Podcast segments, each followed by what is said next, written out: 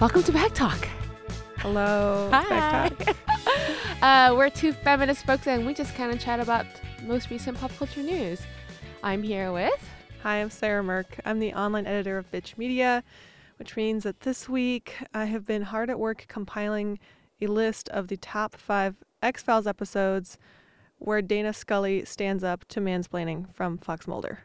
Isn't it every episode? yes, it's most episodes, so I want to find like the five most mansplaining episodes where Mulder is just off his rocker and Scully is like, "Here's some science, Mulder. Uh, there is no chupacabra. How about that?" Wait, there's no chupacabra. I don't know how you're gonna narrow it down. Sounds like it's gonna be hard work. Yeah. And I am Amy Lam, the associate editor. And uh, this week, I was reading the reviews for our podcast on iTunes. Oh no. okay, so that's a, like a it's like a like one of those masochistic things you do. But there were some really nice reviews, and I guess I just want to like encourage people if you listen to our podcast and you kind of aren't too annoyed by us, uh, and you want to rate and review, it really helps us out in terms of like getting more like eyeballs on our podcast or something through the iTunes store. Um, but some folks have said really nice things, and it's it's really encouraging because people say don't read the comments, but we do. yeah. It's part of our job. And actually, a bunch of people have been um, subscribing to Bitch Magazine this week and putting in their order comments that they listen to the podcasts, and that like makes my day. It makes me feel wonderful when I'm sitting there. My eyeball is about to fall out of my head because I'm staring at the internet for too long, and then a comment comes in that's like, "Hey, I like the show, so I'm subscribing to Bitch." I like almost basically burst into tears. Yeah, So- really? the So- only time I've almost burst into tears reading comment was there. There was one comment in our iTunes thing that specifically called me out, and I was like, "Oh my god, this feels horrible." But it's all good. I mean, you gotta take the good with the bad, and uh, I take all criticism very constructively, and I try to use it and be better. I think that's the So this is your adult this is your comment is leave us either a nice comment or a negative comment. Either way, I will listen. I will read it and listen to it and think about see, it I'm being and take it to heart. Look at you being so rational about feelings. So, what is your pop culture moment? Oh of- yeah, so my favorite piece of pop culture from the news this week is two of my favorite musicians interviewed each other in Interview magazine. Corin Tucker from Sleater Kinney interviewed Lauren Mayberry of the band Chvrches. If you don't know, uh, Chvrches uh, is a really great band based in Glasgow, and they just released their new album this past week. It's kind of like a dark electro pop band, um, and the lead singer Lauren Mayberry has been really outspoken about um, being a feminist and standing up to like really dumb cyberbullying from misogynistic people commenting on the band's YouTube videos. And she and Corin Tucker had this really great conversation that I put on the Bitch Media's site. It's also the whole thing is an interview magazine. My favorite line is Lauren Mayberry saying, "It's inevitable that people are going to find out about my natural, God-given feminist rage." Like, yes, that's totally me. Let your rage out. Let your God-given feminist rage out. Awesome. Uh, my uh pop culture like aha moment this week was is not as like inspiring. Um, but last time we did Back Talk, I talked about how I like just discovered Bob's Burgers. Oh yeah, cartoon. you just you just Yeah. realized that Tina Belcher is the best. yeah, and then so I, I'm I'm still watching it. I'm like piecing it out so I don't watch it all at once. Um, and then I had this like realization that um, why is it that? Well, no, I know why. Uh, white supremacy is so insane that even in like invented animated worlds, it's still really white centered. Mm-hmm. You know, like all the popular uh, car- cartoon shows that feature uh, families in particular, like The Simpsons, Family Guy, like back in the day, like the Flintstones, Jetsons, or like Bob's Burger, they're all centered around white families. And these are like made up worlds. You can Mhm. like draw anything. Like anybody can be like any skin tone with like any kind of hair and like do it, like do any kind of crazy shit. And, but yet they're, they're always somehow still white people or like just even other cartoons where um, there, there are a lot of like white people looking characters. That just, my, my, I like, like make my own brain implode like realizing That's this. a really good point. I don't know if there are there any people of color on Bob's Burgers. Yes, uh, Bob's Burger. Uh, sometimes um, the kids have a classmate who's voiced by Aziz Ansari. Oh yeah. Hey, mhm. He's a little brown kid. Uh, but like in the other cartoons, there's just like they kind of come in and out. Like on The Simpsons, there's two black characters, right? Like Mhm. um, Carl one Uh-huh, of Homer's uh, coworker and best friends, and um, uh, the doctor. Oh yeah. yeah. Yes, I can't remember his name right now. But it's like, what's what's going on in these worlds? You know what this reminds me of is we ran this article a few years ago about the TV show Doug, the Nickelodeon Yes. kids TV show Doug, Yes. and it was about how the animators of that just TV show and the designers behind it decided to make everybody n- sort of like non-human skin tones because they didn't want it to be a white show. Right. Um, and so they made everybody like blue and yellow Yes. and pink and But what color is. Doug? But Doug, yeah. Doug is super. but Doug is still white. white. Doug is like maybe the only character who's like got like a normal human skin tone. yeah. Um, and everybody else is like bright yellow. Yeah. Amy's POC cartoon watch. Let's talk about the first piece of terrible news this week. Ugh. Haha! Planned Parenthood is uh, being debated in Congress this Why? week. Why? Yeah, this week. The, so the big news is that um, Planned Parenthood President Cecile Richards was called before the House of Representatives to defend Planned Parenthood's funding. This is all based on Planned Parenthood uh, being investigated by a congressional committee for a extremely misleading viral video that was pasted together. And I'm like, so Congress is making legislation based on viral videos now? Can we all please like get some funding for keyboards for cats or something more constructive based on viral videos and not just defunding Planned Parenthood? Uh, I wanted to play this clip of Cecile Richards um, talking to the committee, uh, giving a pretty concise defense of Planned Parenthood. Um, here she is. It's just, it's a shame to think that there are people in this country who are so committed to ending women's access to both birth control and safe and legal abortion that they'll really resort to any means to try to entrap people, uh, twist the truth uh, in order to, to, to reach their ends. But again, uh, we believe, and why I'm here voluntarily today, is that the facts are on our side. We're proud of the health care that we deliver every single year, despite the animosity by some. Uh, and we're grateful that the American people stands with Planned Parenthood, as I think the Wall Street Journal poll showed last night. So in that clip, Cecile Richards, the president of Planned Parenthood, makes reference to this poll that was in the Washington Post this week um, that shows that a majority of Americans, 54%, uh, support federal funding for Planned Parenthood. Um, and I, I was really struck by that number because uh, it's so in contrast to congressional approval ratings. The, the most recent congressional approval rating is 15%. and so, so right now, Planned Parenthood is more popular than Congress. And why do we get so mad at Congress? Because they do stuff like this. They have they have like really wasteful hearings and threaten to shut down the government over funding for basic reproductive rights, basic reproductive health care. You know, like defunding Planned Parenthood means defunding cancer screenings, means defunding um, contraception access, means defunding birth control, um, and so it's and defunding STD treatment and screenings. And so I, you just look at this, and I feel like millions of Americans are doing exactly what you and I are doing, which is saying, why? Why? it's it just doesn't make sense, but um, in this really fucked up way, it does make sense because like some of our policies and legislation is just straight up misogynistic. It's like it's so misogynistic that they're willing to spend so much time and energy into investigating a video that has n- like zero validity and to call up Cecile Richards who who has I'm sure has way better things to do than to like go to Congress and tell them you all are mistaken. Like the the services that we provide are needed especially by low income communities. Um, it, it like disproportionately affects low income women and people who don't have access to healthcare. So this is just like, uh, uh, it, it's like the Congress is, is is like a really irrational child right now, and they're throwing a huge tantrum, like using our tax do- dollars. That's like my my conservative argument. Stop like wasting our tax dollars doing this. Well, you know what's interesting is that here in Oregon, uh, some right to life groups wanted to have a hearing much like this in the Oregon legislature. So, on a state level, have the state look into Planned Parenthood.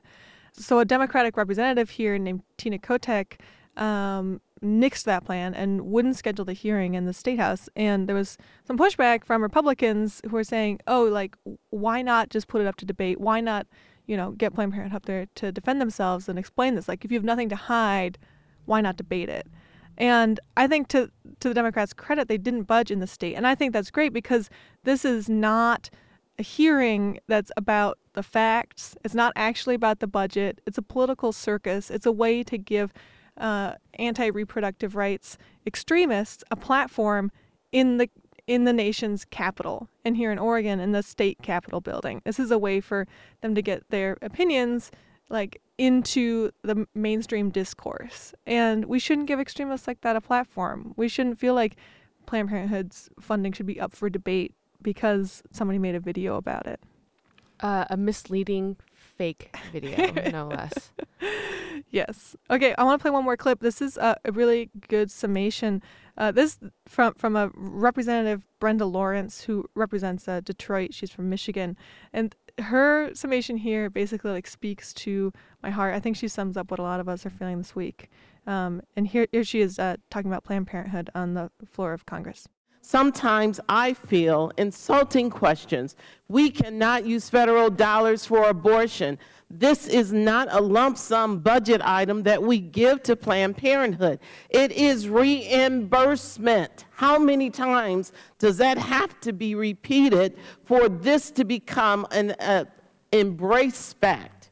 I think my favorite thing about that clip is just her tone of total like what are you doing? Yes. Like you don't understand basic women's health care and yet you control the purse strings for basic women's health care. and she's she has had enough. I I mean, how how could she not have had enough? She's sitting there watching this panel of men, you know, asking these very basic questions that they have no knowledge about because they're not experiencing these services that are so vital to women's health. And and they're asking these uh, like intrusive and obtuse questions that don't need to be asked. And and like the funding for this um, organization is is in jeopardy because of their inability to like listen and read facts pretty much Yeah, and that really speaks to me about how this is not actually looking at the facts. This is not like an investigation or an expose into some uh, untransparent process that really the American public needs to know. This is like standard political circus, but what's on the line here is really important reproductive health care for millions of Americans. So that's why we get so mad about it. all right moving on we're going to talk about white feminism wee wee wee i don't know why That's my, what is that? Is that my, a siren? my white Is that feminism white alarm. feminism siren? so uh, to lead this off, I wanted to talk about a, a more recent example, and then we'll get into a, an example from earlier this month. But so um, last weekend was the Emmys, and Viola Davis won a lead actor in a drama award, and she is the first black woman to win that award in the history of the Emmys, which is insane. well, yeah, I mean, like we know we know that movies are not diverse. We know that Hollywood like has systemic discrimination that keeps women and people of color out of out of roles and out of positions behind the camera. right. But still, just to hear like, oh my God, she's the first woman of color to win that award. That's that's that's shocking to me. Right. Yes, it's insane. And so when she got up on stage, she gave an amazing speech where she quoted Harriet Tubman, and that was like such a magical moment. Like I, I would have never thought that I would see somebody go up there and quote Tubman, and it was such a great moment. And um, and then I had to go on Twitter. uh, there were a lot of like folks like writing about this event, and uh, there is an actor. Her name is Nancy Lee Grahn, and she is a soap opera actor on General Hospital. And so she tweeted some not so great things. The least of which she said that like, um, oh yeah, Viola Davis's speech was okay, but I wish Shonda Rhimes had written it. and then she also made comments about how you know um, she gave props for Viola Davis for winning the award, but you know she says that like winning the award won't face won't fix like racial inequality and etc. But the thing that really I think got folks upset was that she said that brilliant quote brilliant as she is referring to viola davis um, she has never been discriminated against Oh, jeez. yes she tweeted this to the public of america. And so nancy lee grahn is a white woman. And you know she goes on to tweet and like kept digging herself into a bigger hole. But to say that you know um like i want equality for all women. This isn't a race issue. And so this is like such a blatant example of, of white feminism. And when we say white feminism we're talking about a type of feminism that doesn't look at intersectionality. It's uh, looking at uh, like a very specific um, like Western model of feminism that is mostly based on uh, white women's perspective. So not all white women who are feminists practice quote white feminism, but most people who practice white feminism are white women. So it's just like this inability to see beyond um, that like oppression is a, is uh, it's just a gendered issue, and to think about it in other ways how how people can can have a multiplicity of identities by which they can be oppressed, like um, by their race or their sexual orientation or their gender identity or, or their um, their ability to get around in life. So you know when this actor said this about Viola Davis, people just lost their shit. Like of course, because like she's not looking at this uh, in in a big historical view. Number one, that like Viola Davis is the first black woman to win this award, and then to say that like, and then to to make this to, to say this remark that like Viola Davis has never like experience discrimination. Like, excuse me. I, I don't need to like live in Viola Davis's shoes to know that like uh to know that as I, I'm a non-black person of color, but to think to think that a black person has never discriminated um discrimination, have never experienced discrimination in their life uh, in Hollywood is the most insane thing for her to have said that. So that's just like a glaring example of it, which like brings us into um, a little bit more of a nuanced example of something that happened earlier this month. Uh, or in or earlier in September, uh, there was a book festival in Decatur, um, in, Decatur, in, Illinois. Deca- no, not really? Decatur. It's called the Decatur Book What? Festival. That's what it's called. It's in Atlanta, Georgia. Wait, wait, Yeah. Why is the Decatur Book Festival?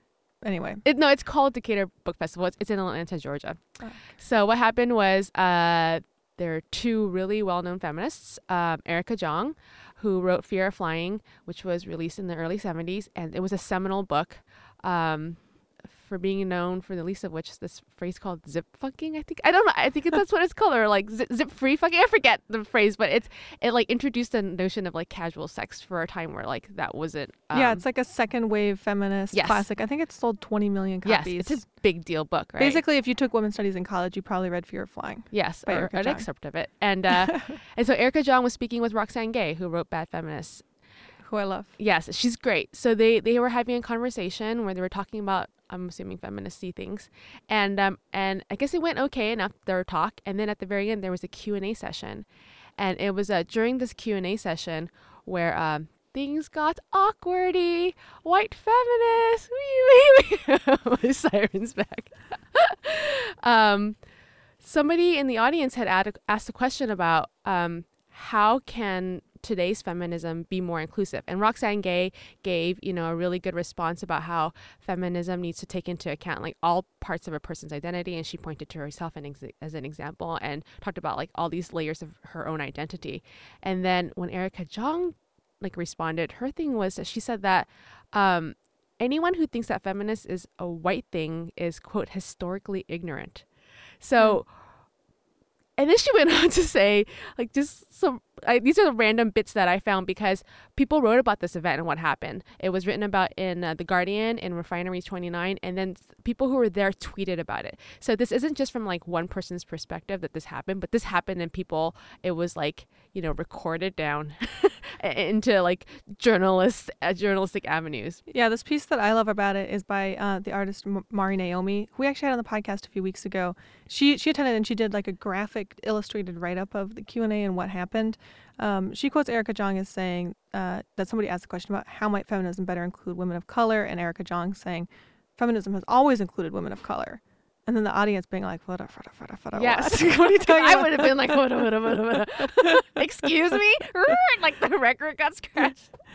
and then that things got really that things got really kind of awkward and heated but that uh that was for the greater good that like there was this moment of discomfort having to raise this this touchy issue and there's a discussion about it but hopefully that that elevates everyone's understanding um and brings to light this important issue. So instead of like just biting your tongue and not asking so, someone like Erica Jong, you know, who's like this famous celebrated person who might be afraid to confront, it was important for somebody to ask how might feminism better include women of color? And it's important to discuss her answer and not just be like, oh, good job. Yes, exactly. And Mary Na- Naomi's account of it is so awesome because of her illustrations of her friend, her friend who is the one who asked the question, and uh, and like the feelings that were brought up about it. But it, it's just like so. It's just crazy to think that somebody who is so seminal to the feminist movement, like Erica Jong, who wrote like a really important piece of work that influenced so many feminists, even feminists of like our generation, um, and for her to say something as flippant as like feminism has always cared about people of color. It's blatantly not true.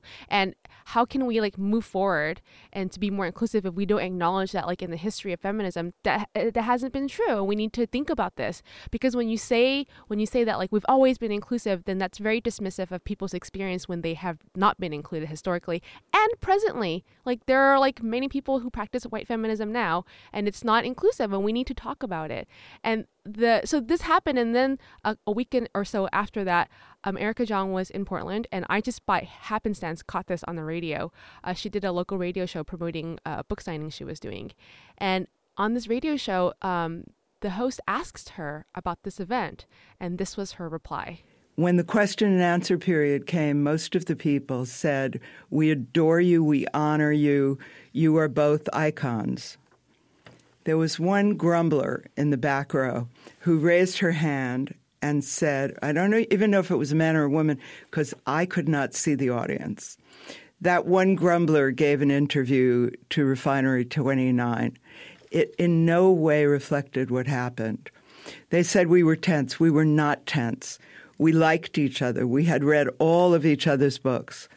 And journalists in this day and age are terrified that if they don't have eyeballs, they'll be fired. So they make up fake controversy because the poor dears are afraid that they'll be fired. So there was one grouchy person in the room. We sold out all our books. We signed books for white women, black women, white men, black men, and everybody was cheering us. So you read something that absolutely didn't happen, it was made up. So that that's a clip from the Oregon Public Broadcasting show Think Out Loud with Allison Frost talking to writer Erica Jong. Yes, and as you can hear in the clip, like Erica Jong is totally indignant and she refuses to acknowledge that this happened, which is uh, which doesn't make sense because there are varying accounts of it. It isn't just from one person's perspective, and it's just very disheartening to hear that like she she herself could have learned a lesson. Like this this happened and it brought up a wider conversation which was i guess the only good thing that can happen after something like stupid like this happens. But she herself hasn't acknowledged this that this happened and that she put people off at what she said.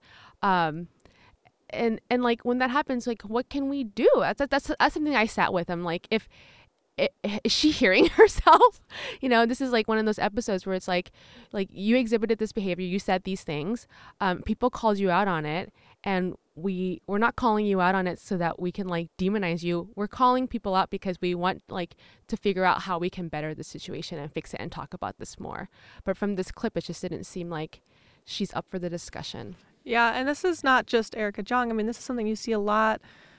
I mean, especially with like second wave feminist folks who I think uh, for a lot of part feel like they devoted their lives to working on these issues and then sometimes feel upset that people are critical of them, especially from from a racial standpoint. And so this isn't just like one thing that Erica Jong did. This is like a pattern that exists in the world of um, prominent white feminists um, it's not just oblivious like older feminists it's like there's oblivious feminists that are our age who Oh yeah, I don't think it's just an age thing Right, at all. No, no. I think it's, um, I I don't know what it is. I think it's a I think it's a white cluelessness thing.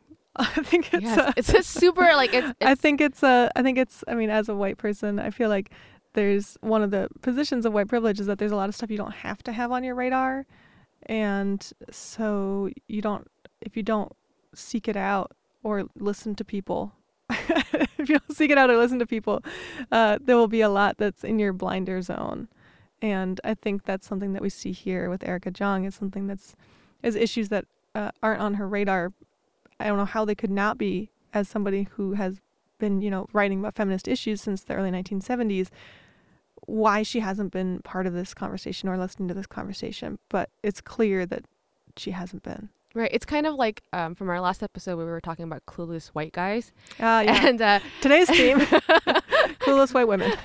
is that like there seems to be this um, this barrier to listening, Mm, and I mhm. think that's that's a big problem here because it's obvious that Erica Jong didn't hear the first time, and being questioned about the second time, she's she's showing us that she didn't hear. she's still not hearing it. right yeah. and and it's one of those things where people just need to like stop and listen. Like like i said as a non-black person of color i will never be able to understand like the experience of being a black folk in america black person in america. So th- i would never even question a black person's experience if they were to tell me like what they're going through and how they face like multiple oppressions that i can't even fathom right? And the thing is that like i have to shut the fuck up and listen.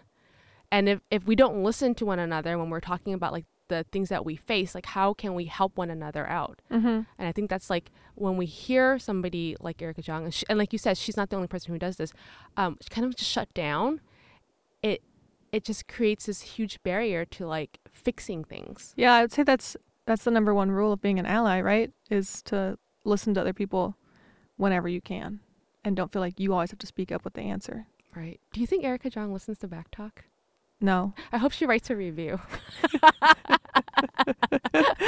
one star review. Go read my book.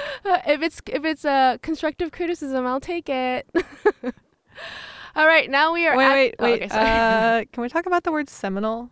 You keep saying the word seminal, and I hate the word seminal. um, seminal is one of those words. Since I work as an editor uh, for the feminist publication, I'm always striking the word seminal out of people's okay stories. Okay, what's wrong with the word The word seminal uh, means uh, number one definition. It's an adjective. Seminal. Number one, pertaining to, containing, or consisting of semen.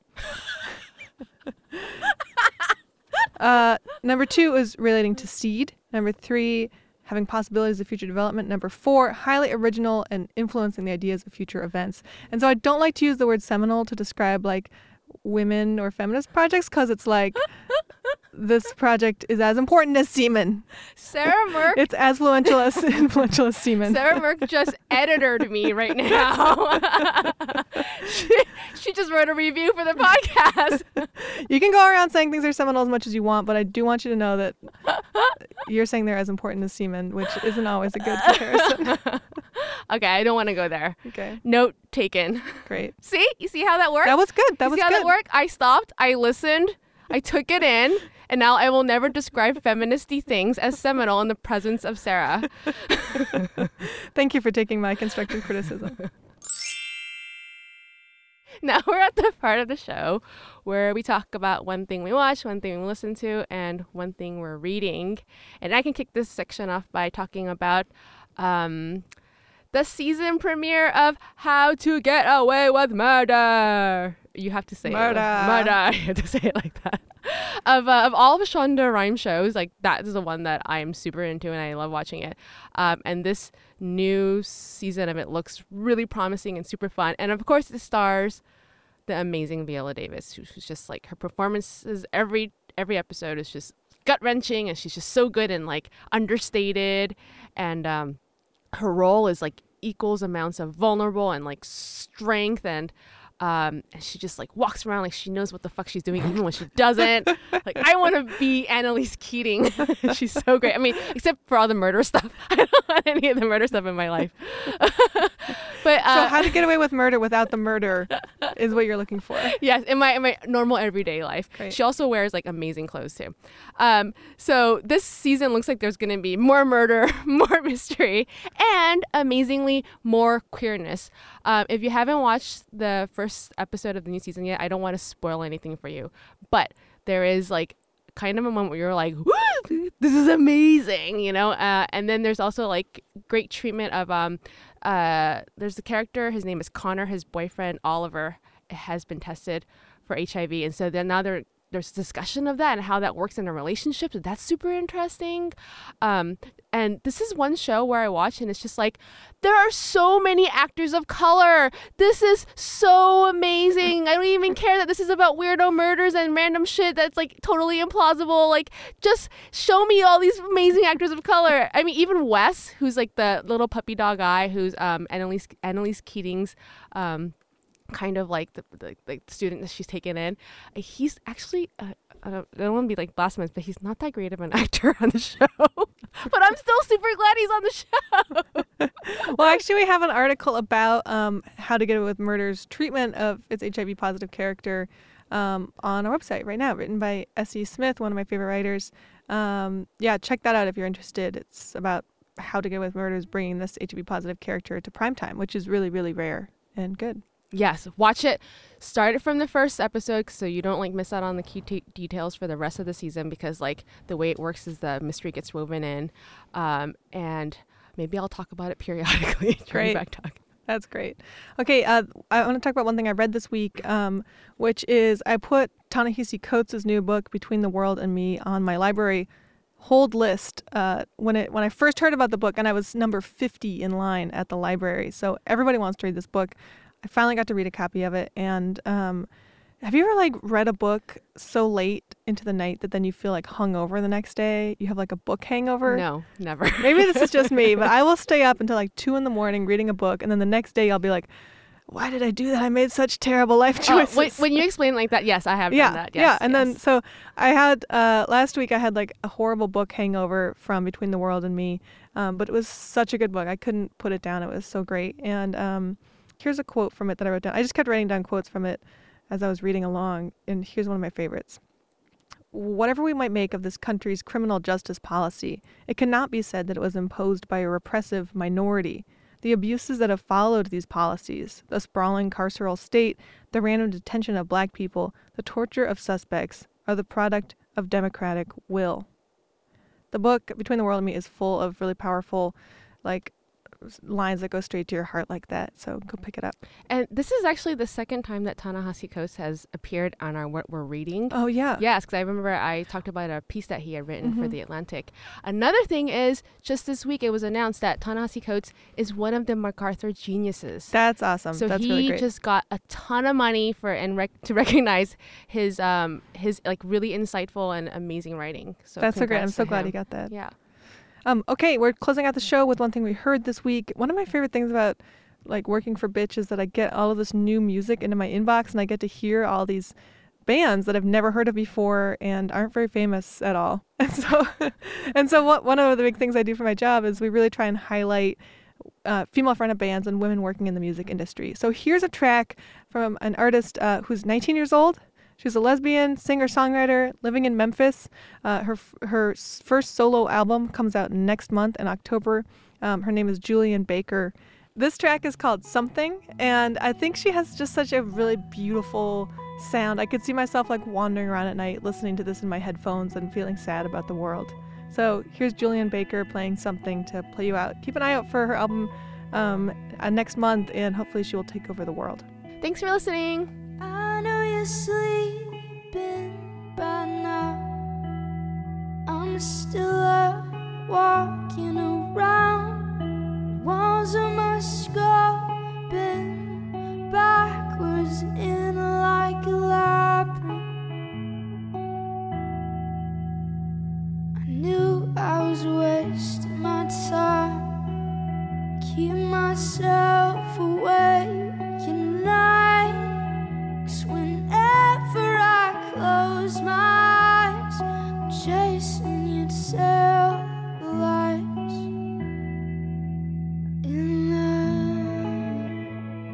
Thanks for listening to Back Talk. This podcast is hosted by Sarah Mirk And Amy Lam. from Bitch Media. The show is produced by Alex Ward.